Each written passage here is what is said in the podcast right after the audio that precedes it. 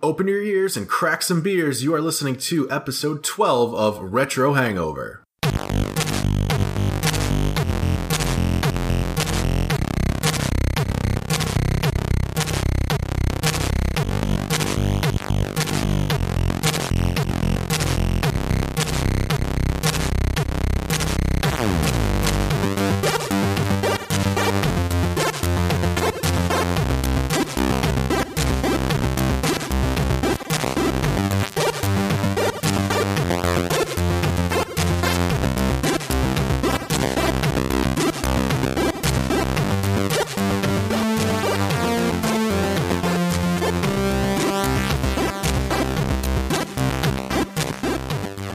Hello, ladies and gentlemen. We are coming to you over the sweet, sweet megabits and kilobits of the streaming service of your choice. I am Chris Copeland, and I'll be joining you today. Today is what, September thirteenth. Thirteenth.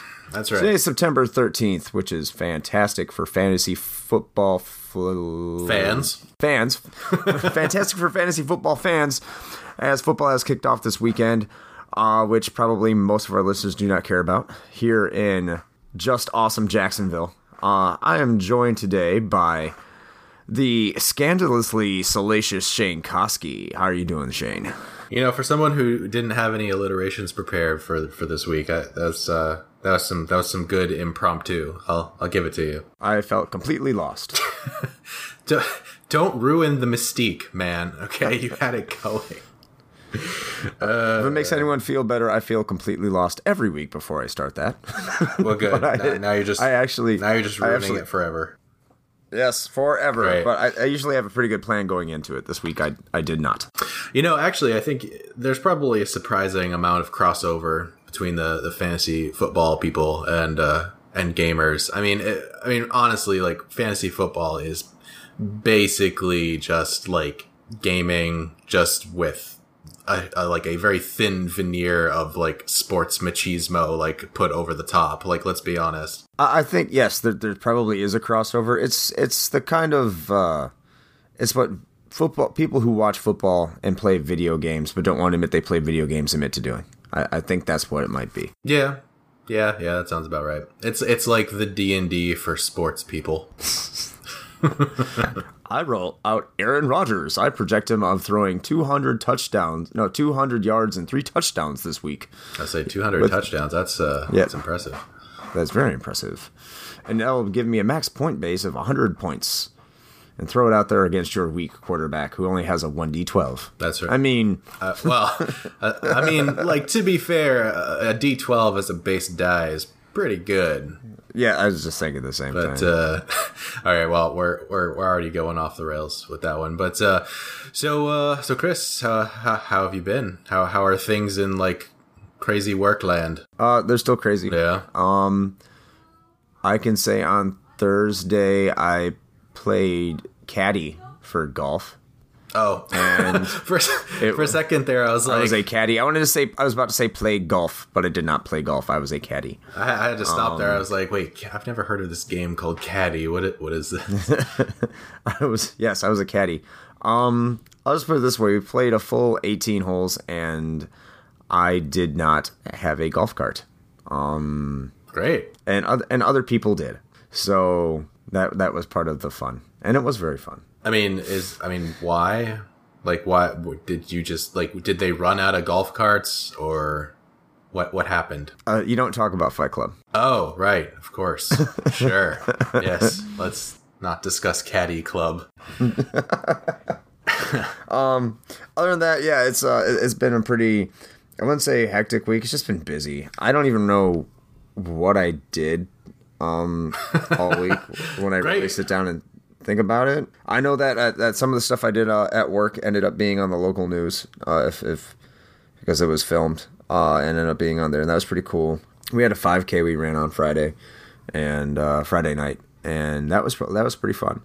Overall, it's just been really busy, but it's it's going to come to an end this week, which is uh, awesome. I uh, can't wait for this this process to to be done. Uh, so uh, these episodes, I think. Uh, we'll go more back to the original format where we had that main topic. Uh, maybe not this, this Sunday because I still got a lot of things I need to do this week. But definitely the week after that, I'm looking forward to it. I'm looking back to get into the grind and uh, give better quality content to you listeners. I'm I'm really looking forward to it, being more active on social media. Uh, still no video game news, really. But, yeah, life news, busy, busy, busy, busy. Uh, but should be getting back into the swing of things after this week. Cool. Yeah, um, well, I, I suppose in, in light of your your golfing and, and five K running, I should probably start start mine with something not... not video game related, uh, but I'll get into that. But uh, uh, yeah, actually, yesterday uh, I am I am sore as shit today. Uh, oh yeah, oh yeah, yeah. So uh, use Vaseline next time. I feel better. Yeah, well, you know, I ran out, and you know where I live, and so it's like at least a twenty minute drive to like C V S, and ain't nobody got time for that. So no. But anyway. Uh, yeah, me and uh, a few friends ended up going out uh, kayaking yesterday. Um, it's actually the first time I have ever been kayaking, so that was that was a new experience for me. Uh, we went we went over to Silver Springs, which is uh, here in Florida. It's about two hours, I think, away from uh, from here in Jacksonville. Okay. You can rent the kayaks there. It was like thirty-five bucks for the day, which wasn't too bad. That's not bad at all. Yeah. Um, and I, I will say that I'm super sore because I think we bit off a little more than than we could chew, or at least some of us could chew. Um, there, there were a few more veteran kayakers amongst us who were like super gung-ho about uh, doing this thing. And then a couple of us were, were relatively new to it. Uh, but we ended up doing eight miles yesterday. Uh, four miles, nice. four miles with downstream, which was like we started and the, like the first half of the trip was downstream, which was like, you know, I was like, oh, this is great. Like, this is easy.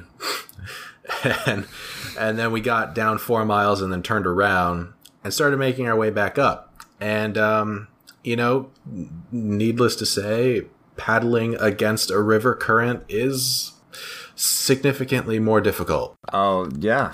You're not a salmon, so... Yeah, no, I, I, I am not, or at least not last time I checked. So the four miles back uh, was rough, to to say the least. And then we uh, we also had the wind blowing against us most of the way back, and it rained for a while. So kayaking was fun for like the first half of the trip, and then it was just like, we have to do it because we need to like not die on this river and get back before five o'clock when yeah. the rental place closes. So uh, probably not so much fun on the way back, but um, I will say that we ended up doing eight miles of river in about four hours, which I think is pretty pretty decent. I, I wouldn't know if that's good or not, but that's what uh, two miles an hour. Yeah, yeah. But I mean, I haven't been kayaking.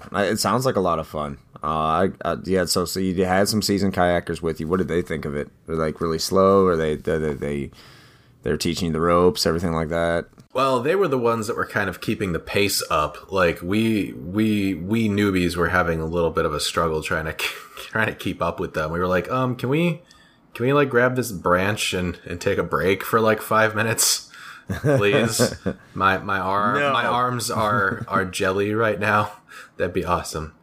You may not, uh, but no. I mean, even I think even they said that, you know, yeah. eight miles in, in like, you know, about four hours and stuff is pretty pretty good. Especially since we actually, interestingly enough, ran across a few of our uh, few of our friends who went with a different group same day on the same river, which was weird.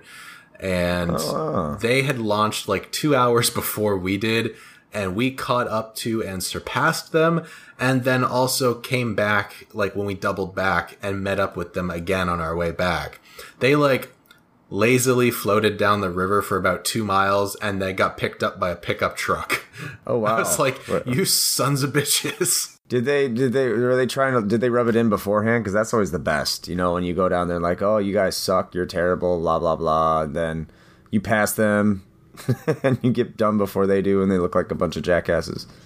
Or is that just me? Am I the only one that takes pleasure in this? No, no, no, no. We, we made sure to, to make a point of saying that we, you know, basically did like six miles of river while they managed to float down about two. So... we we felt uh, we felt that that at least vindicated us in, in some way, I guess. But that that was my uh, my my more outdoorsy portion of, of the week. As far as uh, gaming goes, uh, there's been the usual mobile stuff. Uh, still, tr- still trying to keep up with the Final Fantasy Record Keeper uh, events. Those things come like fast and furious. And uh, this this this week's event just. Oh yeah, not a big fan you, of you it. You mean the if you didn't do this within the forty-eight hours, then you're shit out of luck? Yeah, that that one. I actually missed the first one. I didn't know it was happening, and so I missed Leon uh, c- completely, which I was kind of pissed about. But uh, I, I managed to at least keep up on it enough to get the other ones. But um, yeah, I mean, they have like two different events going simultaneously right now. That one and then um, the other one with uh, Golbez. Golbez. Yeah. So uh, it's uh, kind of a struggle to keep up with that game now. Um, I'm not exactly yeah. sure how I feel about that right now, but um, I ended up missing day one, so I did not end up getting Leon. Yeah, from Final. That that's what I ended up missing. Well, good. Um, that makes that makes me feel a little bit better about missing it. Then I'm not the only one. Yeah, but uh, how about other than that? How about real games? Well, I mean, come on now. Oh, uh, Star Wars Uprising got released, by the way, this week for, for iOS, and it is actually pretty cool. Um, I've been been playing that since it since it came out, and um, it's a it's a pretty cool little uh, action R P G style game. Um, there's a whole lot of customizability and gear collection, and basically all those things that are designed to, you know, hit those dopamine receptors in your brain and make you want to come back for more. So, um, that's good. So that's, that's been, that's been pretty fun. Um, outside of the mobile space, I have been, what have I been doing? Uh, oh, I started playing Wolfenstein: The New Order finally. About, I want to say probably about halfway through the single player campaign. And like, I knew it was good because I'd heard good things, but uh, it's actually surprisingly well done, especially comparatively to like the last few attempts at making a Wolfenstein game. Yeah, um, they've been kind of kind of lackluster. Um, Return to Castle Wolfenstein was pretty good, but past that, they've been kind of eh. Um, but this one's actually really good. I've heard, yeah, I've heard it's really good. That's actually one of the few first-person shooters I want to, I actually want to play. Yeah. That and uh, Spec Ops The Line I want to get my hands on. I wonder if that's really cheap now, but because that came out years ago. I don't know why I thought about that, but anyway. Uh, uh actually, it looks like a good game. Let me look. I was gonna say, I think I do. I yeah yeah. Look at that. I have uh, I have Spec Ops The Line in my in my Steam backlog. Imagine that. Huh. Apparently, I, I bought it in May of twenty thirteen, so it's still there. Oh, there you go. Yeah, such is the way of the Steam backlog. Um, but uh, yeah, apart from Wolfenstein, uh, oh, I finally got around to starting up Lego Marvel on um, my Xbox. Cause that game, that game is, my kids have probably put in more than two hundred hours in that game. That would not surprise me. Like I, I've played enough Lego games to know that they are completely like focused around like exhaustive collection and one hundred percenting everything. Um, yes. But this one is like huge. Like, I think it's going to take me quite a while to get through all of it. I will say that this week uh, commemorated the birthday of the Dreamcast. September ninth, nineteen ninety-nine. Oh, yeah. And uh, speaking of video game birthdays, I believe today is um, the day that the Super Mario Brothers came out for the N E S in Japan. Is it? It is. That's crazy. This is a really great week for video games, at, at least. Um, Every week is a great week for video games, Chris. Yes. Yes, it is. um, I know you don't have any memories of the Dreamcast, do you? Uh, I really, I really don't. Uh, I never owned one, and as a matter of fact, I'm thinking about it. I don't think I knew anyone that had one. Mm-hmm. I, I had one. Well, you probably didn't know. You didn't know me back in nineteen ninety-nine. Uh, no, uh, no I'm, I'm afraid I did not. I will say, uh, uh, here's the weird thing. I'm looking. The reason I even mentioned the Dreamcast birthday at all is because I, I've been looking around the internet a lot. As I usually do, as I think everyone does. Sure. Like, you see these, let's commemorate the, the birthday of the Dreamcast on, on everything. I just think that's really weird because it's the sixteenth birthday of the Dreamcast, which means absolutely nothing. is not a big monumental accomplishment or time passed or anything like that. It's not like a nice five or ten number. It just goes to show me, like, Dreamcast fans are crazy. these, these people are nuts. Well, I mean, I think any, I mean, and you could correct me here, but uh, my understanding of the Dreamcast is it was kind of like an underdog system from the beginning, right? And that's sort of like how it's kind of always been. Am I, am I kind of right on that? Uh, I mean, well, in nineteen ninety-nine, I was, what, fourteen? Mm-hmm. Something like that. Um, it wasn't really considered to be an underdog then. It wasn't. I mean, maybe it was somewhat. I mean, especially once the P S two was announced, right? Yeah, well. Uh, then then it was definitely the, the underdog system uh, because you had the big bad P S two. I mean, the PlayStation was the dominant console of that generation, and the, the successor came along, and not only was it, like, really powerful, you could play D V Ds on it, and I know it's going to be hard for a lot of people, a lot of listeners. It's because it's, it's hard for me to really wrap my hands around that. D- DVDs were really expensive back in two thousand, like, really expensive. Yeah. And uh, having a D V D player was a big deal fifteen years ago, and uh, the, the the P S two came around to play D V Ds, uh, like, what, it was like three hundred dollars, four hundred dollars at launch, and... Mm. Blew Dreamcast straight out of the water. I mean, I guess but I guess that's what I meant, kind of, is I, yeah. I think it ended up getting overshadowed, like, before it really had, like, its time. So if it, I think because of that, it kind of ended up being sort of a cult favorite sort of status, like, much in the same way as, like, I don't know, like Rocky Horror Picture Show or something like that, where if you have more of, like, a cult following, though, the people that are into it are, like, super into it. But it's it's a really weird cult following, right? Because you have Neo Neo Geo fans are, are very rabid, and they, I think they have every right to be. Do they? The average. I was gonna say they have they to do. be because that shit is expensive. Exactly, they have every right to be rabid because the average cost for a video game to play on that system is like two hundred bucks. So um, they they're really rabid, but there's not a lot of them. I'm trying to think of other ones, like Turbo Turbo fans are pretty rabid, but there's you don't really hear a lot from them mm. uh, very often. Saturn fans are pretty rabid, uh, but they're relatively quiet. It's just uh, Dreamcast fans have to be like the most, the biggest rabid fan base. You don't have like any sort of rabid, like yeah, N sixty-four fans. There's a lot of them, but they're nowhere near as rabid and dedicated as Dreamcast fans. Even though the N sixty-four itself is a somewhat of an underdog, so is the the GameCube. Uh, There's just this very, I don't know, I think it signifies the the end of an era for Sega. That's true. Yeah, that, that is a good point. Because, I mean, that was their last console, right? Yeah, it was the last one. Yeah, so no, that, that makes sense. But anyway, since we've gone on on a tirade about Sega that we were not planning on doing, maybe I maybe I was. I kind of snuck it in there. Um, but we will be getting to the main portion of the show, which is something we like to call What's on Tap.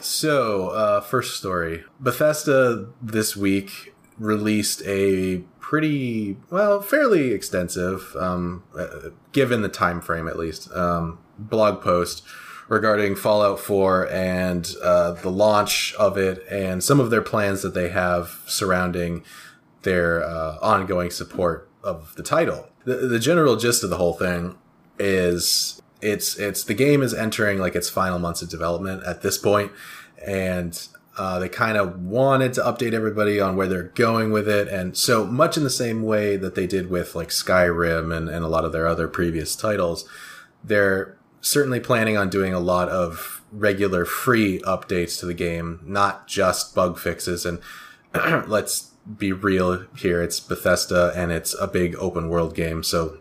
There's gonna lots of bug fixes. There's gonna be hella bug fixes, and I'm really hoping for some good ones. Like I want, I, I don't mean fixes, I mean bugs.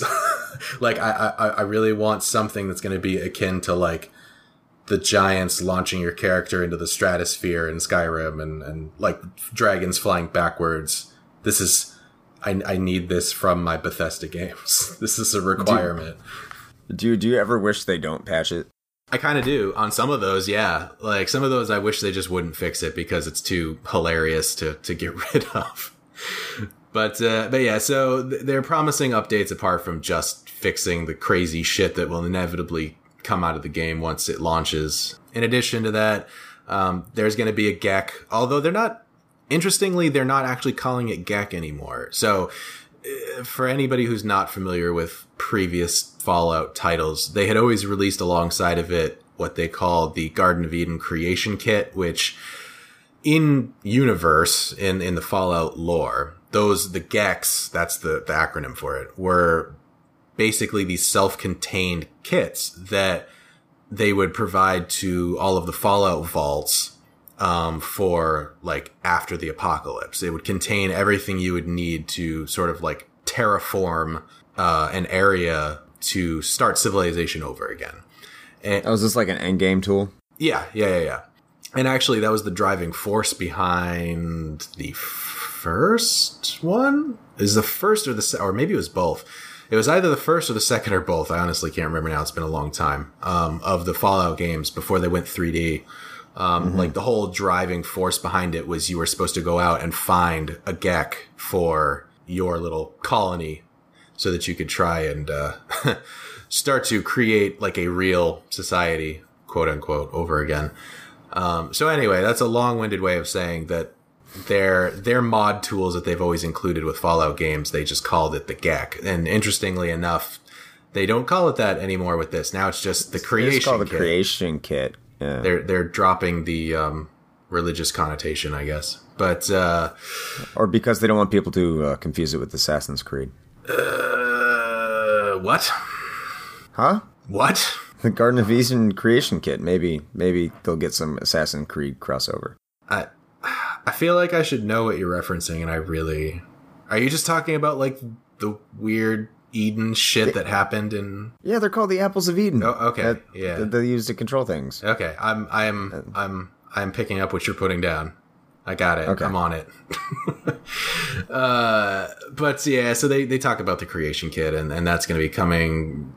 Probably a little bit after the launch, I think. But it is the same tool that they use in the studio to make the game. So that's cool. That you'll have that at your fingertips. And I'm sure there'll be a lot of really great Steam Workshop stuff that comes out of that. Uh, I think the last really notable thing about this whole announcement is the season pass, which everybody knew that was going to happen. It always happens. I'm so tired of this shit. I'm kind of, I'm tired of it. But if they're going to do it, I feel like they're kind of doing it the right way here. As long now, granted, this comes with a very large caveat that they're going to actually stick to their word on it, which is that you can buy the season pass for Fallout four for thirty bucks. And they say fairly clearly in this blog post that the season pass will get you any D L C for Fallout four that they will ever do. So any paid D L C content you will get as long as you, if you buy the season pass. Not like some of this other bullshit that's happened in the past, like um, Borderlands two comes to mind right off the bat, where you buy a season pass, which entitles you to like four D L C things. And then anything beyond that, you still have to pony up extra cash for, which I think is a bullshit model anyway. Or, or kind of like the garbage they did with Destiny, where you get the season pass and then they come out with new stuff you have to buy, and you almost have to get an entire new game, and some D L C isn't part of it, and they just milk you dry. But yeah, I don't know. I mean, it, it seems like they they, they they're going to give you all the D L C, but it, it's still thirty dollars. That's half a game. Well, it is, but I mean, you keep in mind like the amount of stuff they've done for past titles. I mean, they've they did quite a bit for. Like Skyrim, for example, which I think warrants warrants the cost. I mean, there was quite a bit of additional content there. So, as long as there, mm. as long as there's enough content to justify the cost, that doesn't really bother me so much. Um, and like I said, if I'm gonna plunk down thirty bucks for this season pass thing, I want it to cover everything. And they're saying it's, it's gonna going cover to cover all the bug fixes they're gonna have to do. Dude, that's like that's at a minimum. At least. Minimum. Yeah. I don't know. I'm not, uh, you know this, I'm not a big fan of D L C. I, I I don't like D L C. Yeah. I mean, as much as I like Fallout and everything, I'm, I'm still kind of on the fence about the, the season pass, because even with Fallout three, I didn't really, uh, well, I, I didn't buy any D L C separately. I also kind of bought into Fallout three a little bit later, like after the fact. I got it on sale when it was bundled with some of the D L C. So I have a weird th- like relationship with D L C content, right? And because mm-hmm. like I, if it's a game that I enjoy enough, like I would want to have more of it, you'd think. But in some cases, I feel like it's like when I am kind of done with a game, whether it's playing through the story to, to its completion, or in the case of open world games like this, where I've kind of done everything there is to do, D L C at that point to me almost feels like exhausting, if that makes sense. Because like I've put so much time into the main game, and then I'm like, are you serious? I have like more shit I have to do now, you know? I, I think it depends on the game. I mean, if a game's really long and very involved and it's a hundred-hour game, you don't need D L C. Like Dragon, Dragon Age, or, Dragon Age Origins, mm-hmm. right? That game did not need D L C. No, there's no reason that the game needed D L C. It has D L C. A lot of it you can get on the Ultimate Pack for like five bucks, and it has all that on there. But there's no reason a game like that needs to have D L C. Now, a game like Mario Kart or like racing, or any game and racing game in general, or maybe like a, a shorter arcade game mm-hmm. um, that still provides somewhat of an experience, I can understand D L C for that, because I mean that's when you can hop right back in, and then everything's available right off the bat. It's like you go back to Mario Kart. Now, if you have the D L C, you have a lot more races and tracks to pick from. You can just always go back into it. It's not something you got to like restart and refocus on, or start from the beginning of something like you do in like Skyrim or Dragon Age or anything like that. Yeah, because like, like like I was saying, like let's take Skyrim for example. Like I put a crazy amount of time into that game because I well, it's a great game, but um. I think I was just shy of about two hundred hours on one character. I one hundred percented the map. I found every point of interest, explored every cave, did literally everything I could do in that game. And then I went and looked, and there was like the D L C for um, like the whole vampire D L C, which added like a new area and like a new sub story and all that stuff. And at that point, like I should have been interested in that, because I was like, okay, it's it's more Skyrim and it's new content and this looks cool, but I just I could not bring myself to like want to buy and play it, because at that point I was just like, I've put two hundred hours into this game, like I don't. It's time to move on. I, I yeah, I don't I don't think I can do more. so so I don't know if I'm going to do the season pass thing for this. And anyway, as a quick aside, uh little addendum to this, I saw that um I guess it's sort of been confirmed, I think at this point, that there is going to be roughly two hundred seventy-five character levels worth of X P in Fallout four. Well, I guess that's I, good. I mean, sure. it, I mean, I think at that point you can basically just call it, it like infinite. Yeah, way too long. Way too long. Um, in other P C gaming news, we have the Star Wars Battlefront beta Hell yeah. being announced by E A. Uh, I've seen a lot of the... I, I wasn't a big fan of the Battlefront myself. Nah, I'm not either. When it came out. In fact, I won't say I was a, not a big fan of it. I didn't really even know it existed, really.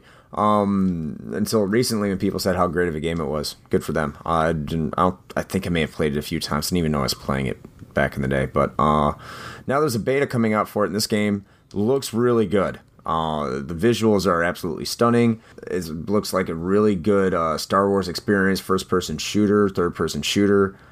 It looks like it's going to be really entertaining. Uh, of course, my only qualm with it, it doesn't. I don't think it has a first-person, not first-person, a uh, one-player experience. Uh, all multiplayer experience. But this beta, I mean, if you're big into Star Wars and you've been waiting for Battlefront, this is going to be a really, really interesting uh, game to get in there and play. Just make sure you bring your, you know, P C gaming rig. Yeah, well, yeah. I mean, and and if you're not, you know, a glorious, proud member of the P C gaming master race, then you you can also get this beta on basically every other platform. It's P S four and Xbox One, in addition to Origin yeah, on P C, which actually means that this might be the first time I actually break down and friggin' install Origin. I've been holding out on that thing for years now, but this might actually make me do that. Or just get a P S four. Yeah, man, I'll just fucking drop four hundred dollars right now. Why not? Yeah, go for uh, it. Well, actually, you know, you say that. Um, I, I, I didn't include this in our show notes for this week, but Um, did you see the pre-orders were up, I think, for uh, the Darth Vader P S four? No, I have not. There you go. But that'll be your excuse right there. Dude, it, yeah, it's it's a black P S four with a Darth Vader graphic like on the side, and it comes, like, it's a bundle. It, it comes with Battlefront. It's also four hundred fifty dollars, so don't don't know if I can sell it, that, but... Does it have a terabyte hard drive? Uh, that's a good question. I'm actually not sure. I would hope so. Yeah, I, I would not... First of all, I would not recommend getting this game on P C. I mean, PlayStation four or Xbox One, because it's a first-person shooter. Yeah, wow. Yeah. But that's all these people really play on these systems, are first-person shooters, so have at it, have fun. However, uh, if you really want to have fun with a first-person shooter and play it the way it's meant to be played, you need to get it on P C. I mean, it is... There's always going to be an argument about that, because anybody that, you know... had been playing twin stick first person shooters, you know, from the get go, they're obviously going to be more accustomed to that kind of control scheme. But I will always, and they're wrong.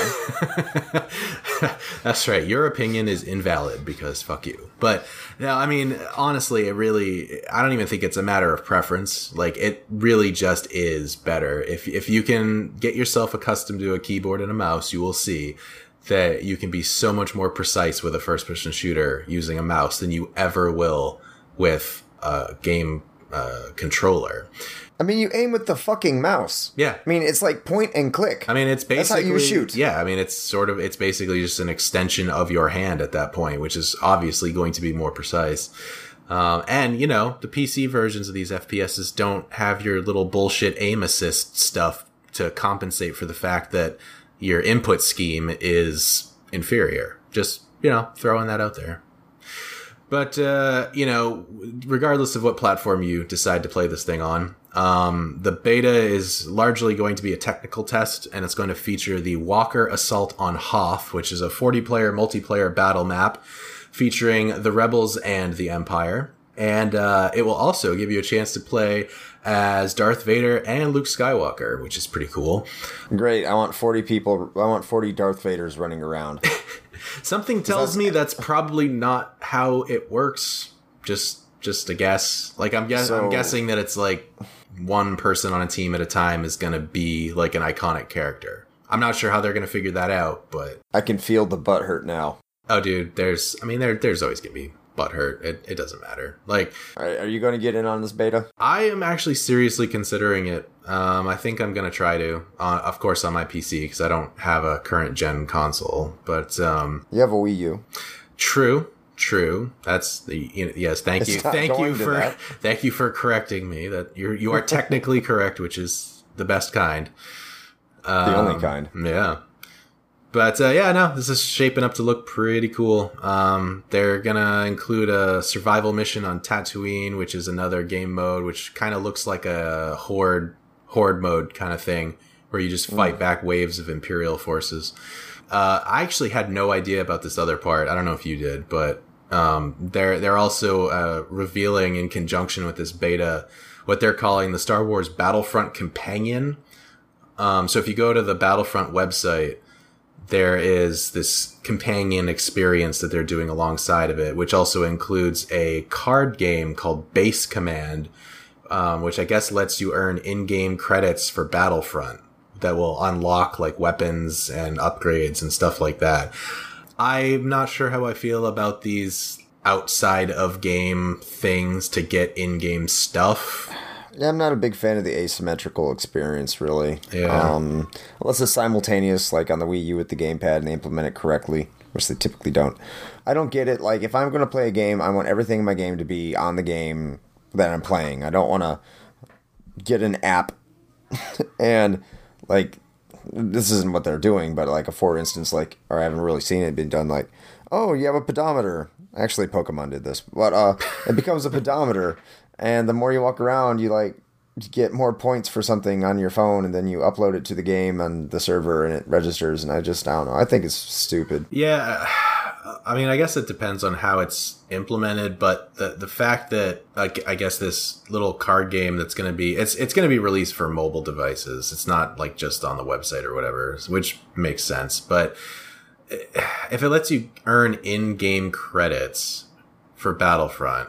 which will let you unlock weapon upgrades and things like that, it almost makes you feel compelled to do it, because if you're going to get into something like Battlefront enough to care, then you're going to have this sense that you're like falling behind if you're not doing everything you could to be, you know, progressing, which I guess is really how they sort of structure these things anyway, right? That's how they get you to buy into this crap, is like, oh, well, if you don't play our little iOS card game, then, you know, your friends are going to be more awesome than you. Yeah, it is irritating, though. Not a big fan. But that, that little qualm aside, though, I think the the game itself is shaping up to be pretty awesome. So I think I'm going to see if I can get in on the on the P C beta and, and check it out. You know what else you should get into? Fuck no. Augmenting your pre-order. Uh, I can fucking augment my balls. This, ah, oh, God. This... Why would you want to augment your balls? You want a third ball? Anyway. Uh... Dude, bionic balls, man. Think about it. Bionic. Square Enix, uh, you're my favorite company of all time, has decided uh, the new motto for Square Enix at this point should be, hey, at least we're not Konami. Uh, Square Enix has announced that uh, D L S pre-order bonuses are going on. What essentially is going on is uh, if you pre-order Deus Ex, uh, you get to choose certain perks that go along with Deus Ex, and the more people that pre-order, the more tiers get unlocked, and that's the more stuff you could choose. And you can big deal about, hey, look, you can go ahead and pick the things you want to go with your pre-order, which means you're not going to get the other things, of course, which is garbage. Uh, but you get to pick the things that go along with your pre-order. And if you get uh, convince enough of these suckers, I mean your buddies, to pre-order Deus Ex, uh, Mankind Divided, then they're going to release the day game four days early. Or you can view it as if not enough people pre-order the game, they're going to be releasing it four days late. Whatever the case may be, this just speaks to the whole entire pre-order culture and how terrible of an idea this all is. This is... This is, this is like, this is literally Hitler. Like, this is the Hitler of video gaming. Like, I swear to God. Okay. I'm sure some of you are probably familiar with some more notable YouTubers like Jim Sterling, for example. Yes. Who has torn into this thing on a couple of occasions now, and rightly so. And to kind of paraphrase what he had said about it, because I one hundred percent agree, is that this is probably the most cynical, like cold, calculated, avaricious bullshit that has come out of the video game industry as of yet. Like this, this is a new low for just how much this industry is like trying to milk their consumers for all they are worth. And they dress it up in a way that makes it look like they are doing you a fucking favor. And it's, right. It's insulting. Like, so a- as Chris was sort of saying, they've, have this tiered system where the more people that pre-order the game, the more the higher tiers of content, and they call it bonus content, but let's be real, this is mostly just shit that they carved out of it mm-hmm. to, you know, entice people to pre-order. Uh, the more stuff gets unlocked. And this is, has, has anybody else like noticed that this is quite literally the blueprint for a fucking pyramid scheme? Uh, not only that, and it's not not just that. Um, I mean, it is, it's kind of like a pyramid scheme, except you really don't get anything out of getting more people to. You don't get like their bonuses. You, you're not like no, but I mean, you are though. I mean, you're you're still getting something out of it by yeah. by buying into it yourself, and then turning around and harassing your friends into buying it. You are benefiting from it. It's it's basically the same exact setup. Mm-hmm. And it seems like, I mean, tier one is already unlocked. So there's clearly enough people that are just buying into this horse shit. And or they just want to pre-order the game and don't give a shit about tier shit. I mean, there's that too. Okay, but here's the thing is that, and I, I don't expect this out of, I guess, most people, because honestly, I, as you just said, I, I, most people probably just don't fucking care. But you are you are voting with your wallet here by by pre-ordering this game and buying into, whether you care about the whole scheme that they've constructed around this or not. If you just wanted to pre-order it because you're like, hey, that last Deus Ex game I played was pretty fucking sweet and this new one looks cool, I'm going to pre-order it, and you really didn't care about this construct they've put around it, it that is largely irrelevant, because you are still, you are supporting this. Like, by throwing your money into this thing, you are telling Squeenix that this is shit that is okay to do. And it's not. Like, I, I, w- I want to play this game. Like, I was actually looking forward to this because I've been a fan of the of, of the Deus Ex series since the original uh, Future War or whatever, notwithstanding, because that second one was crap. But apart from that, I've always liked the series, and I was looking forward to this, but I will not be pre-ordering it. I will wait till it's on sale on Steam or something, and I will get it that way, because I I refuse to support this kind of a system. This is just... it's terrible. There's not uh, enough bad things I can say about how they're doing this. The best thing I could kind of... And I'm not the first person to make this. This also came kind of like from Jim Sterling and uh, another YouTuber called the Rageaholic or Razor Fist or whatever. It's like they, they took an idea from Kickstarter and they implemented it into their pre-order system. Mm-hmm. And that that's this is how low this this really is. This is a game you know is going to be made. Like, Kickstarter is understandable because they're the whole entire thing is they're trying to entice you to give them more money so they can have more money to develop what they need to develop. Um, and by that, you, you do get bonuses for giving them more money to pretty much say, you know, thank you for helping us get this off the ground. We all know Deus Ex is getting off the ground. Like, this is going to happen. The, the Mankind Divided is going to get released. And yes, you're right. I mean, this is, it's not extra content. It's not bonus content. It's locked away content. And and it, it just, not, not only is it smacking you in the face with, like, taking content away from you because enough people didn't pre-order it, but they're taking content away from you in the fact that you have to choose which content you want to have once they that tier happens. Where where Where's the thought about the consumer here? Uh, it, it just completely smacks. There, there is none. There is none. It's, there, there never is. There never was. Awful. Pre-orders. The pre-order system to begin with has never been anything about the consumer. It's, it's an ingenious fucking way to get people to put money down for something that they don't, that isn't even released yet. They have no idea how it's going to turn out. It could be mm-hmm. awful, and yet you've already given them your money. Now, having said that, you know, I'm going to just say it right now, because I fully recognize that I have pre-ordered things in the past, and I still do on occasion, very yeah. rarely. And it has to be certain things. Like, yes, I, I did pre-order the special edition of Fallout four, but that was because the collector's edition that they've, that they put out for it is something that it contained a lot of stuff that I thought was really cool. I wanted to support it, and, you know, barring some complete fucking disaster, I basically know that Fallout four is going to be a good game. Like, sure, it's going to have its quirks. They, they always do. But I'm pretty confident that I'm buying into a product that I'm going to be happy with. So in very specific circumstances, I will pre-order something. But, and, and even then, I never pre-order just like a base copy of a game. Like, it's always, if I'm going to pre-order, it's because it's a collector's edition that I actually want. Apart from that, I, I don't do this at all. So I, I fully recognize that some of this probably sounds a little hypocritical because I've bought into it on occasion. But, but I mean, I also do fully recognize that this whole system has nothing to do with the consumer at all. It's just a really good way for these companies to get their money ahead of time. That's all it is. Well, well, I'm not. I'm not against pre-ordering in general. I'm not against pre-ordering.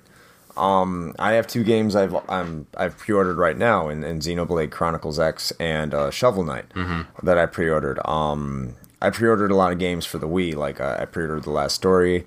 I pre-ordered uh, Xenoblade Chronicles back then. I pre-ordered uh, well, pretty much Operation Rainfall games. I pre-ordered uh, most because I knew those games were going to were probably going to be in short quantity, um, just because of the, the, you know, the interest that was being gauged by it. You know, not a lot was being said outside a very small community. So I made, I want to make sure that, you know, I got them, uh, when they came out. And I understand, for the most part, you can buy these games as soon as they come out anyway. I just wanted to make sure I had my copy. But the real reason I, I do pre-orders is because I'm going to buy the game down the line uh, regardless. I'm not too concerned about reviews. And it's kind of like almost like a layaway for me. So instead of having to go spend uh, sixty dollars on that game when it comes out, I can spend, you know, six months out, I can spend five dollars to pre-order it. And then every couple weeks I put a ten dollars, another ten dollars down and another ten dollars down. So when it finally comes out, I don't got to pay any money up front at that point anymore. I can just take the game home and play it. Sure. Uh, and that's that's why I pre-order games. Um, and I'm not I'm not against pre-orders either, just because, you know, you can do that. I think the majority of people who pre-order games anyway are going to be the kind of people who buy that day one regardless, regardless. And they're just trying to get that payment out of the way and know that, of course, you know, they go into the store, they have a copy, even though there's going to be a copy there, whether or not they pre-order it. But it's one less thing they have to worry about is, am I going, if I have the money to buy this now, can I buy it and then get it when it comes out? Uh, I think that's mostly the concern. Uh, the thing I don't like about where pre-order culture is now is that there's no reason to throw in a lot of these extras um, or, or carve things off from people. Extras are fine, I think, because, again, I mean, the people who pre-order games are usually big fans of that series or of that content, and giving them a little bit extra for, for putting in money for it. Like when Working Designs used to do it, like the Lunar games or some of the games they had coming out, you pre-order the game, you get a nice little bonus for, for fans of the games. And I think that was cool. I don't have anything against that, but when they start doing like content, digital content, and when content is different based on where you pre-order it at, and it's digital and it's part of the game, and it takes it's part of the experience that you're doing, it's just complete rubbish. Um, it, it hurts the consumer. Uh, it hurts, uh, I think, the credibility of the of the of the developer and the publisher, and it's a, it's it's terrible. I mean, it's you look at Deus Ex, and it's like this tier system. There's content looking at you right in the face, content that could just be in the game, and they're holding it back from you because they could potentially hold this back from you because enough of your buddies didn't pre-order this game. And that's that's awful. Yeah, and uh, and I don't I don't know if you've seen anything in addition to this. I don't think there has been, but one of the other parts of this whole pre-order thing that I completely disagree with, as you sort of just mentioned, was retailer-specific content. That just pisses me off to no end, and it's been progressively getting worse. Like, uh, the first thing that comes to mind is the Assassin's Creed series. As much as I've liked those games for the most part, those just kept getting worse and worse with the, a number of S K Us for one fucking game. Like, you would have so many different versions of the game that people were actually making spreadsheets so you could figure out which content was from which retailer. That Watch is, Dogs was like that too. Yeah, that is insane. Now, I don't believe this game is really doing that because, let's be real, I think they've done enough damage here already. But uh, th- that's another one of those caveats with that, that I, I won't pre-order something that has those retailer-specific things. And again, Fallout did not. It... You know, it's here. You want a collector's edition, frickin' pre-order it from wherever you want to pre-order it, be done with it. Great. Awesome. That's all I want. And, and I'm looking at the content that they have in these tiers for, for the Deus Ex pre-order. So they have a digital art book and a soundtrack. They have, okay. Which this is one, one or the other, by the way. It, oh, yeah. Oh, is that it? Your pick one or the other? One or the other. You don't get both. Cool. Great. Awesome. So yeah. You don't get both. Um, tier three is an extra actual in-game mission, which is complete bullshit. So they have actually carved out a, a mission in the game that you may, if not enough people pre-order this game, well, too fucking bad. That content just goes away because you're not going to get it. Either that, or they're going to just throw it in as like a D L C and charge you more for it later anyway. I would yeah, not. Yeah, that's probably, that's what they're going to yeah, do. Yeah, so I would not put it past them to do that. But tier four, you have to choose between a digital comic book or a novella. And then tier five is the quote unquote early release by four days. But point being is that everything in these tiers, with the exception of the early release, are all things that could have either been in the game, like the mission, or mm-hmm. more to the point, could have been things that could have been included in just a standard like collector's edition of the game. I, I've never had a problem with that. Like, if you want the standard edition of the game that comes with all of the game content and no frills, you can do that. If you like the game series or the developer or whatever enough to plunk down the extra money for a collector's edition, then you could get the other shit like an art book and a soundtrack and et cetera, et cetera. Those were all things that you could just choose to get if you wanted to. And instead, they've turned around and locked it behind this bullshit pyramid scheme system. And as a lot of the people on YouTube and things have already been saying, if you haven't heard it already, and I'm I'm going to guess that Chris is going to agree with me here on this, do not pre-order this fucking game. No. It doesn't matter how much you like Deus Ex. I love the series, but I will not be pre-ordering this, and I urge anybody listening this to this to not pre-order this game. Do not give Square Enix your money, which is telling them that this is an okay thing to do, because they will keep doing this kind of shit in the future if enough people buy into it. And it's, yeah, I mean, this is this is terrible. Now, two of the, I will say two of these things, I guess, like the, the, the soundtrack and the comic book or, or the digital, the, the stuff outside of it, that's fine for pre-order bonuses, right? What is it they got here? Uh, the digital art book, uh, the O S T sampler, the comic book, and the novella, that that's fine for pre-order stuff. The extra missions and like the covert agent packs that they got for it, That that that's garbage. That should not be part of a pre-order pack. That should definitely not. Just because you pre-ordered it, it, you get to, to benefit for it, but you still get locked out. It's bad. Do not pre-order this game. They're, they're keeping things from you that they could put it, like Shane said, is in a collector's edition. Stay far, far away from this. Let this dumpster fire settle down first. Wait until it goes down in price, and then show Square uh, the power of your wallet. Yeah, and, and avoid it. Seriously, like if you really want to play this game, just wait till it goes on sale. Like give it. Give it like six months or less, and you're going to be able to pick it up for way cheaper and also not have to buy into all of this horse shit. Just save yourself the trouble. Speaking about uh, a lot of hate from the video game community, there, Jimmy Kimmel came out and pretty much uh, lambasted Let's Players. He said uh, to the effect of, "Why would I watch people playing video games? That's like saying if I were to eat food, I would have someone eat food for me." He he didn't. Uh, did I say that right? I think it probably came out weird. Um, uh, I mean, that's that's basically the gist of it. Yeah, um, just completely going after uh, uh, Let's Players, especially when they were addressing YouTube gaming, and it was just part of his like monologue skit. It wasn't like necessarily a slam. Uh, the reason this is any deal at all, because I really don't think there should be a deal. I don't get why it's a deal, but the YouTube community, a lot of the gamers that watch these let, Let's Plays, uh, a, a lot of the people that, that, that have gaming as a hobby, have pretty much gone after Jimmy Kimmel and attacked him and told him what a terrible person he is.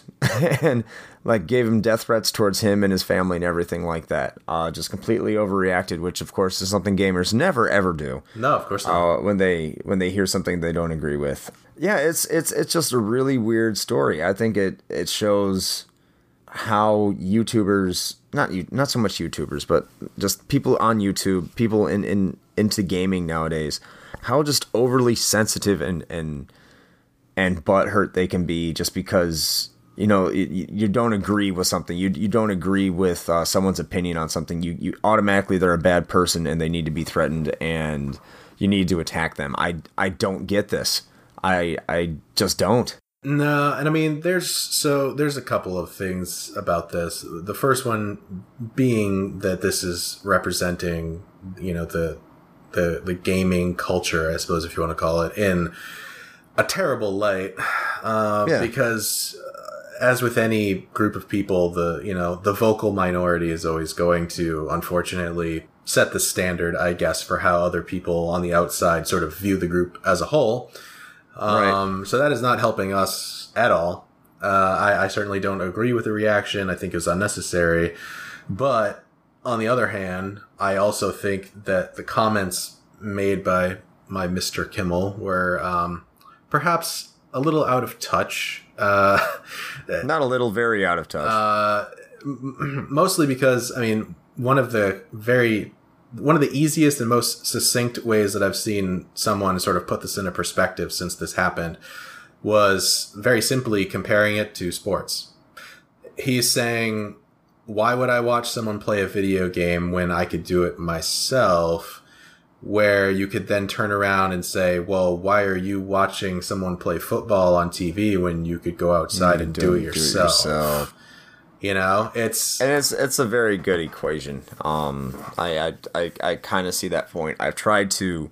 I've tried to kind of justify it in my head, because someone who watches uh, professional sports but does not watch this, uh, Let's Plays, um, I don't really feel the same way Mister Kimmel does. Uh, I just... Let's Plays aren't really my thing. But um, I was trying to think of it in that aspect and trying to think of it's different, because people say it's different. And I'm trying to think to myself, well, how is it different? How is watching uh, the N F L on T V and not going outside and playing football any different than watching someone playing games on T V when you can just turn around and play that game? Uh, I I genu- genuinely do not really see a difference between the two. I think it's a really valid point. Well, because here's the thing, like, and this is purely speaking from a personal perspective. I, I certainly don't profess to talk for everyone, but for me, at least, when I watch, you know, Let's Play series on, on YouTube or something, well, A, it's usually on like a second screen on my computer while I'm doing something else. So it's not like my full attention is on it. It's, it's more of like background than anything. But a big draw for me is if there is a, and this is a very important distinction, there is a very clear difference between a good Let's Player or, or Let's Player group and, and a bad one. And usually the difference there is the actual person. It doesn't have anything to do with how well they play the game. It's how engaging and charismatic the actual player is. Because I think the large portion of what draws people to watching Let's Play videos is the personalities behind it, not so much the gameplay itself. Uh, and I think that could, to a certain degree, can also kind of be said for some sports where, you know, it, let's, I mean, let's be honest, it'd be a little weird to watch like a football or a hockey game with no commentary.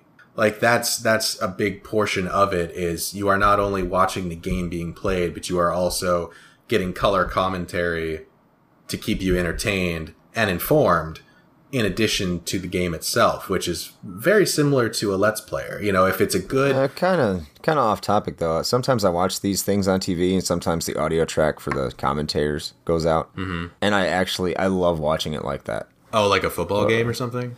Yeah, to hear, like, the crowd and, and, and, and, um, and, and like, hear all the sounds on the field, but not hear the commentators. Mm-hmm. When that happens sometimes, it hasn't happened in a while, but when that, when that used to happen, I used to love that. Hmm. Because then it feels like you're kind of in the stadium, but you get the, the T V perspective. So like you're in like a real good seat no matter what. And uh, just the sounds of, of the game. I, I, I love that. Like the commentary, I hate the fucking commentary. Okay, well, I mean, okay, so you don't agree with my point at all. That's fine. No, but I understand it. I do understand your point. Some people love the commentators, uh, like John Madden. A very charismatic uh, uh, personality who never made a lot of sense. Uh, and that's but, that's why we loved him. Exactly. uh, but, like him and Pat Summerall made a really, like, a really good team uh, on there, and that they could keep you entertained in addition to what was going on with the game. And there's other commentators, of course. I'm not going to go through all of them, but uh, there's commentators, like you said, of the game that people get into. They have a bunch of trivia that they can provide. It provides entertainment on top of the entertainment. And YouTube, yes, that is YouTube gaming, Let's Players. That is that is different, because the game you're watching is is being played, but the commentator is controlling the the action. Usually, what is going on on the screen, and of course, it's uh, esports or competitive gaming. Sure, that's that's when it's it's separate. Uh, yeah, just to to sort of circle back on this one, I, I think both sides were not necessarily in the right. Um, gamers need to chill the fuck out, because every time you guys get super butthurt and send death threats to people for stupid shit, it makes the rest of us look bad, and we don't appreciate it. Yeah, and, and not just not gamers, but the, the, the minority of you. Uh, well, that well, yeah. I mean, listen, if you're a gamer and you've never done that, then I'm clearly not talking to you. You're you, which is most of you. Yeah, you are in the majority of people that just like playing games. Like the yeah. the the vocal minority is the one that kind of ruins it for for everybody else. And I don't I don't know how it happened, because I haven't really had a chance to look at it, but I did see that. Um, Jimmy Kimmel actually had Markiplier on his show to talk about uh, YouTube gaming and Let's Players recently. So I'm not sure if that was like a like a peace offering on on Jimmy's behalf to be like, hey. Well, he doesn't. He shouldn't really care. I mean, these these these assholes that are flame spraying him with death threats. I mean, in many ways, as a comedian, he can. I think he even has has turned around and used it as part of his show for how just asinine and completely stupid these people can be. No, oh yeah, for sure. Yeah, I just I, I remember I saw that he was on there, and like I said, I I haven't really looked into it. I didn't see the show or how it went or anything like that, but. It, it was just interesting that that took place like right after this whole little kerfuffle. So um, I'm I'm assuming most, it's related in some way. I just hope most of the people that, that are shooting attacks his way have not graduated high school yet, um, because if these are grown people, uh, there's there's definitely uh, some problems with that minority. I mean, if you're a grown person, if you're twenty-five, thirty, thirty-five years old and you're sending death threats to somebody because he doesn't like your hobby, you you have some serious social problems. I'm sorry. I mean, uh, you, you you are the ones that are perpetuating the the gamer in mom's basement stereotype. Yes, you're and you're I, not helping. I, I really hope that you're not breeding. I mean, let's let's be real. They're they're not. I certainly hope so. I really hope so. Of course, you know, keep your hobby. I mean, we we make a podcast of it. Be very passionate. Please don't send don't send death threats. Yeah, I mean, to people. You know, we're gonna like totally bash on you and shit. But like, no, but you know, keep keep supporting us. Thanks. Like like com- like comment and subscribe. Okay, thanks. Uh, but speaking of things that should never breed. Godzilla and King Kong, my God. Oh, yes. Yeah. So uh, news has come out recently that uh, two of cinema's most famous and girthy monsters mm-hmm. are, are coming together or and may actually be uh, be headed to a showdown to end all showdowns. Now, I know this has been done before, I think, actually, like way back in the day. But uh, but Legendary Pictures, which are the producers of the upcoming reboot of King Kong called Skull Island, is in the process of moving their property from Universal to Warner, who are the ones that distributed Godzilla. So uh, this deal reportedly is being made specifically to bring both of these movie properties under the same roof, which anyone could sort of surmise means that there's probably going to be a uh, a Godzilla versus King Kong film sometime in our near future. Well, there was a the the, the original one that you're thinking about was uh, nineteen sixty-two. It was uh, made in Japan, King Kong versus Godzilla, mm-hmm. a very original title. They uh, this is this is something I'm thinking about. Actually, I, I had a friend with a uh, discussion with a couple of friends earlier today about this. Uh, I was over at their place. They were saying they were talking about this, and I was, the first thought that came to mind is this is going to be so terrible. It's going to be great. Uh, that's the only thing I could think of is I cannot foresee this being good at all. This is going to be awful. This is going to be. This is going to eclipse Sharknado. This is something that needs to be on Sci-Fi, but the properties are so big they, they can't put it on Sci-Fi just because it's going to cost too much money to make. So it's going to be the campiest, and they have to do it this way. They they have to know this going into it, that this has to be the campiest, most B-movie experience of all time, or it's not going to be worth making. It needs to be awful. It needs to be terrible. It needs to be humorous. I really hope they don't try and make it like uh, the Godzilla movie that just came out. That was so mopey and depressing, and um, I don't know. I, I I didn't care much for it. I liked the Godzilla parts, but for like focused way too much on the people. Yeah, if it actually try, did have a very like yeah. weird focus on. Well, actually, mostly on that that one that one soldier guy there. Yeah, who I can't remember now. No. And if they try doing that in a King Kong versus Godzilla movie, no, it's just going to be bad and bad. Boring and bad and bad. Uh, this needs to be... Also bad. Yes. This needs to have terrible acting. Uh, this needs to have uh, the old, like, the Japanese language mouth speaking with English dub. Uh, this, this... It needs to have this. So what you're saying is this needs to be, like, the Kung Fu Hustle of monster movies. Yes. And... These these need to be obvious people in suits, oh my or it, or it's not going no. Or I will not I will not appreciate it. This needs to be awful. a whole entire different level of awful. Well, I mean, I can guarantee you that they're not going to do that, but no, you they can won't. You can dream. That's fine. They could do something like, uh, you ever play any of the uh, Earth Defense Force games? You know, actually, I haven't. It doesn't take itself seriously at all. And that's what I'd want out of that. Like King Kong, you like he starts pounding his chest in this like a Power Rangers type zoom in. Like he's like, ah, oh, it just zooms in on King Kong. And then you see kind of Godzilla just kind of waddle around like he did when he was in the old suit and, and do a scream and start shooting fire. And they start fighting in New York. And then for no reason, they're in Tokyo. It doesn't really explain it. But yeah, I don't know, man. Like uh, apart from going gung ho into the let's have rubber suits and, you know, shitty voice acting direction like, that you're suggesting, I think it's going to be pretty difficult to to actually well, like make something decent out of it. Be honest with me. What would you what would you be more interested in seeing? I'm not going to ask you what's the better movie, but what would you be more interested in seeing? The the Zack Snyder dark Batman v Superman or a lighthearted campy Donkey Kong? No, not Donkey Kong. Uh, yes. yes. Donkey Kong uh, versus King, Bowser. Yes.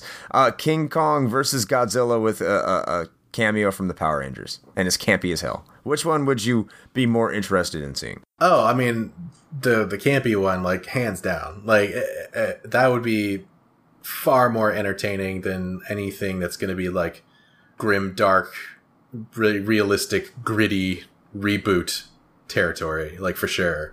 Yes. Um.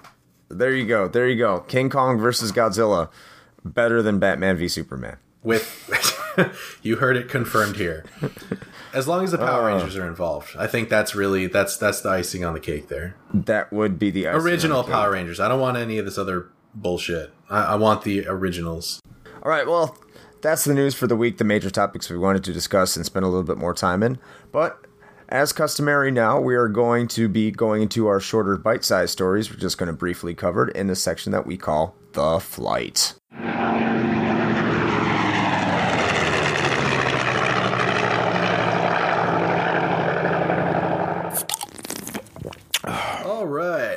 First story up on the docket, um, which should be prefaced as always with fuck Konami because fuck 'em. because fuck Konami. Uh, they have posted a, a known bug with uh, Metal Gear Solid five: The Phantom Pain, saying that there is a possibility that the game will stop progress completely if you have Quiet as your buddy while playing Mission twenty-nine or Mission forty-two. Their solution to the problem is don't use Quiet as a buddy for Mission twenty-nine or Mission forty-two. Hmm, sounds like they should have given Kojima a little more time to fix that game, eh, Konami? Hey, while you're at it, go fuck yourself. The next story coming out for the flight is Dark Souls release date has been released for Japan for March twenty-fourth, two thousand sixteen. So there you go. Now it's not a yearly release, I don't think. Yeah, we don't have a worldwide release date yet. This is strictly for Japan, but this essentially just sort of gives everybody an idea of roughly the time frame when you're going to be seeing this drop. And I think for all in, intents and purposes, it, it, it basically is a yearly release. Like th- this thing is getting annualized. We talked about it before. It's, it is what it is, but, uh, I, for what it's worth, what I've seen from, uh, you know, cons and stuff and expos so far, I mean, it looks like it's shaping up to be a really good Dark Souls game, so if you're into that style of gameplay, then this will probably be right up your alley. Speaking of uh, specific gameplay styles and things like that, uh, Gary's Mod two is currently in development. However, the creator, Gary uh, Newman himself, uh, wishes for you to actually don't call it Gary's Mod two because he won't. Um, it will have V R support.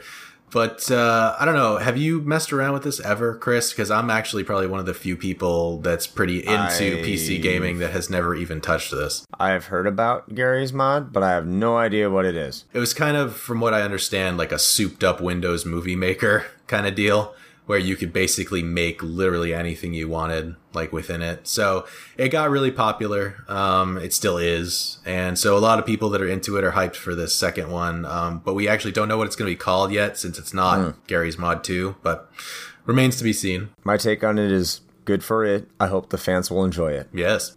Have fun. All right, Xenoblade Chronicles X Limited Edition has been announced. Uh, this bundle has been announced. As someone who has already pre-ordered Xenoblade Chronicles X, I'm looking at it. It has some interesting things. It has like this U S B, I guess, memory card that comes with it. It has a uh, interesting looking art book, which is something that uh, I'm actually interested in, having the art book from the original Xenoblade Chronicles from GameStop pre-order. And uh, the U S B also comes with uh, parts of ten tracks off the game's soundtrack. It's going to be an additional thirty dollars over than what it usually costs. Um, I don't know if it's worth thirty dollars more, but hey, uh, I think this is the go-to game of the year for your Wii U. So if you're looking for something that is going to be really cool, nice little set piece, go ahead and uh, pre-order it. I think I might actually upgrade my pre-order copy for it and uh, move in, move that direction. Yeah, I uh, I will not. I, I, I think I'm I'm interested in the game for sure, because a, having some decent titles for my Wii U is always always a bonus. Um, but you're right in that I don't think that I, I don't think this justifies the price increase. Like, it's a U S B and an art book, basically. Like, there's there's a couple other little things like an art card that comes with it, but Uh, I don't think this is thirty bucks extra worth of content. Like, I've seen no. much more impressive special editions than this. Uh, speaking of things that, uh, well, actually, this one you don't have to pay money for now. So uh, you got that going for you. WildStar, the uh, MMORPG, uh, is going free to play, which is a surprise move to approximately no one. Um, just as basically every other game except for World of Warcraft at this point has gone this direction. Um, the release date for the new business model for WildStar has been uh, revealed, which is going to be September twenty-ninth, so relatively soon. Uh, it's coming in conjunction with what is essentially the biggest update to the game ever, uh, with a lot of new content. Uh, they're revamping the loot and stat system and a lot of quality of life improvements. Um, I actually played the WildStar beta, and the art style was cool. I liked it. It was very reminiscent of Warcraft, though, which kind of threw me off a little bit because it almost felt a little copycatty. Um, the gameplay itself, honestly, wasn't really anything to write home about. Um, I mean, the active system was pretty cool with the dodging and rolling and stuff, but I feel like it wasn't enough to justify getting absorbed into another M M O. But now that it's free to play, who knows? Maybe I'll go take a peek at it again. Much like the other story, Gary's Mod, I've never touched this game. I mean, I've heard of this one a little bit more. It's supposed to be a better M M O. Uh, usually when you're going free to play at this point, that means that you're not getting the subscribers you wanted to get. That means probably the user base is starting to fade, if not already faded. Uh, they're trying to get what they can to get into this. Look, I always hope people, uh, it's supposed to be an actually pretty good game. I hope people get on here. I hope they, uh, you know, keep this game afloat, keep that user base uh, going, and keep people playing it. But hey, I, I think this is more of a sign of uh, WildStar's on its last ropes, and probably in a couple of years it'll be nothing more than a memory. One more thing, just quickly to note about this too. Um, part of the comments in the news story that we pulled up for this had some actually useful information for once. Surprising, I know. Uh, yeah, if you're interested enough in WildStar that you want to drop like ten bucks on it, you can actually pick up a copy, a box copy of the game for about ten dollars at GameStop, which will give you the veteran status once free-to-play happens, which means that you get a lot of bonus content that you wouldn't otherwise get if you just went in as a free user. Again, if you're interested enough to drop ten bucks on it, you'll actually get a pretty good deal out of it, so keep that in mind. All right, next coming up is StarCraft two is going to be releasing its final chapter. I didn't even know that StarCraft two is still releasing chapters. Yes. Uh, this will be coming out on November tenth. Uh, it feels like like StarCraft two came out forever ago. It did. I, I'm very much surprised that this is still happening, but this is a Blizzard game, and this is what Blizzard does. They drag their I Ps out forever. It's crazy. It's yeah, I mean, it's been a while, but this was always the, the setup from the get-go. Um, they, from the very beginning, had said that the game was going to be released in chapters, basically, like this. So it was always going to be split up into into three parts. It I feel like it maybe took a little bit longer than some people hoped, but uh, we kind of always knew that this was going to be the case. But uh, in in in expanded More expansion. Yeah, expanded content news, uh, the free and long-awaited Shovel Knight uh, D L C is finally coming uh, this week, as a matter of fact. So the Plague of Shadows D L C uh, for the game is going to be out on September seventeenth for all the platforms that the game has been released on, which at this point is pretty much everything. Yes, everything. And for those of you that aren't familiar, you're going to be able to play as the Plague Knight, which was one of the main boss characters in the original uh, plot of the game. And uh, they've done a pretty dramatic overhaul on a, on the way that the game is played, tailored specifically to the Plague Knight and, and how he controls, with like new new basically everything.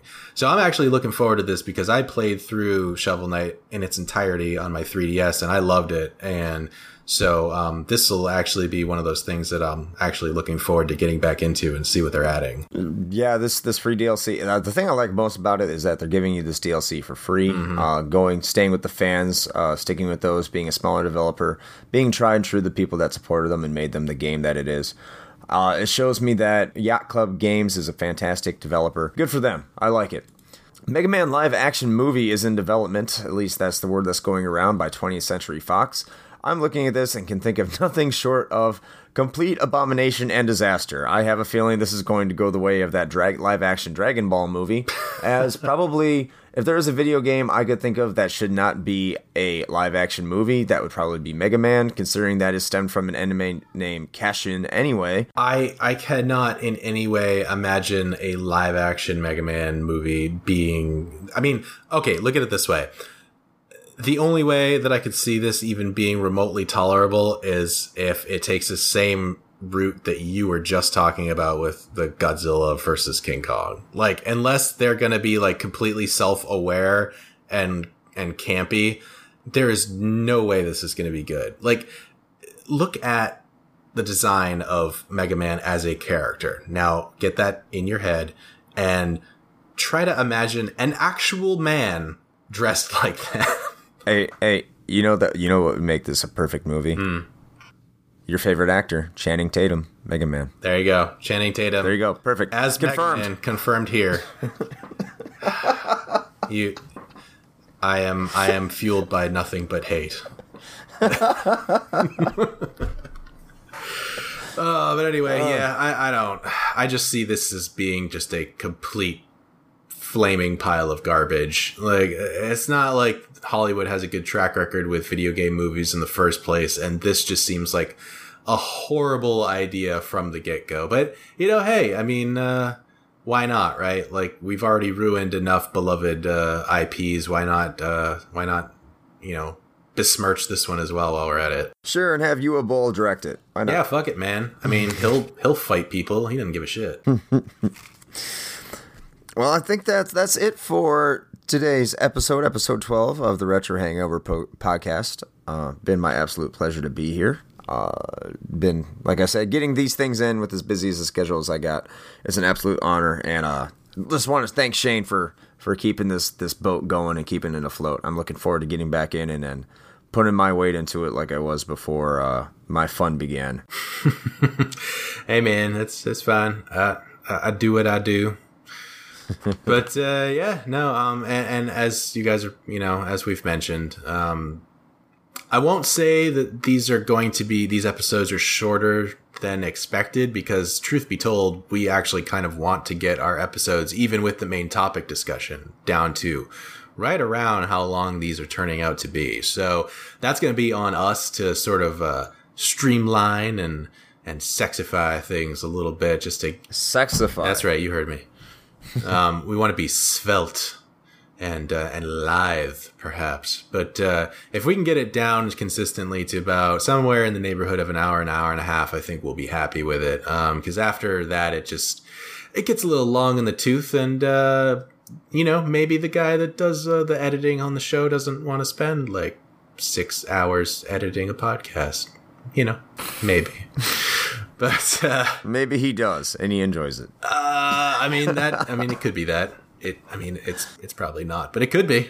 Probably it could not. be. But yeah, I think that's going to do it for us this week. Um, like we said, we may not have the main topic discussion again next week, but certainly very soon. Um, but until then, we always appreciate you guys sticking with us. And if you ever have anything that you'd like to say, there are many ways to get in touch with us. Um, you can check us out on, on Facebook if you haven't already at uh, facebook.com slash retrohangover. Um, you can shoot us an email at uh, podcast at retrohangover.com. Or if you are one of those folks that are uh, inclined to tweet on occasion, you can tweet us on Sexify us on Twitter. On, on the tweeters at, I believe the handle is at Retro Hangover. I always somehow forget that. I don't know why. Um, and or you can just do uh, one of the old fashioned ways and just go on our website and uh, leave us a comment or something. You can do that too. Join like join in on the sea of bots that are trying to sell Viagra and off-brand Cialis. Hey, nothing nothing makes me feel as good as a as a nice old-fashioned. So, and with that, I think we're gonna wrap this one up. So until next time, you stay classy, San Diego. Happy game.